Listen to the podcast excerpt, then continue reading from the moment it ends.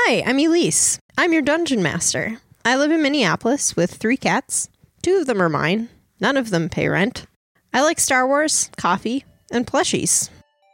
I also don't have a favorite Pokemon because they're all too cute and I just, I can't pick one.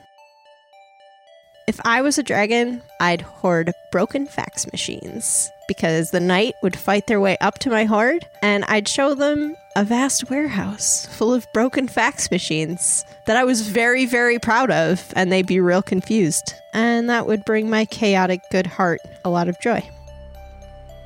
I've never done a podcast before, and I'm excited to share my story with you. I've been working on some of these characters and settings for over fifteen years. I'm not super rules-oriented, and I hope the guys will keep me sailing true on that front. I think D and D is a great community-building tool and an expression of our human instinct to tell our stories and share in each other's imaginations. I don't know how to be calm. I'm really excited to invite you to share in this adventure with us.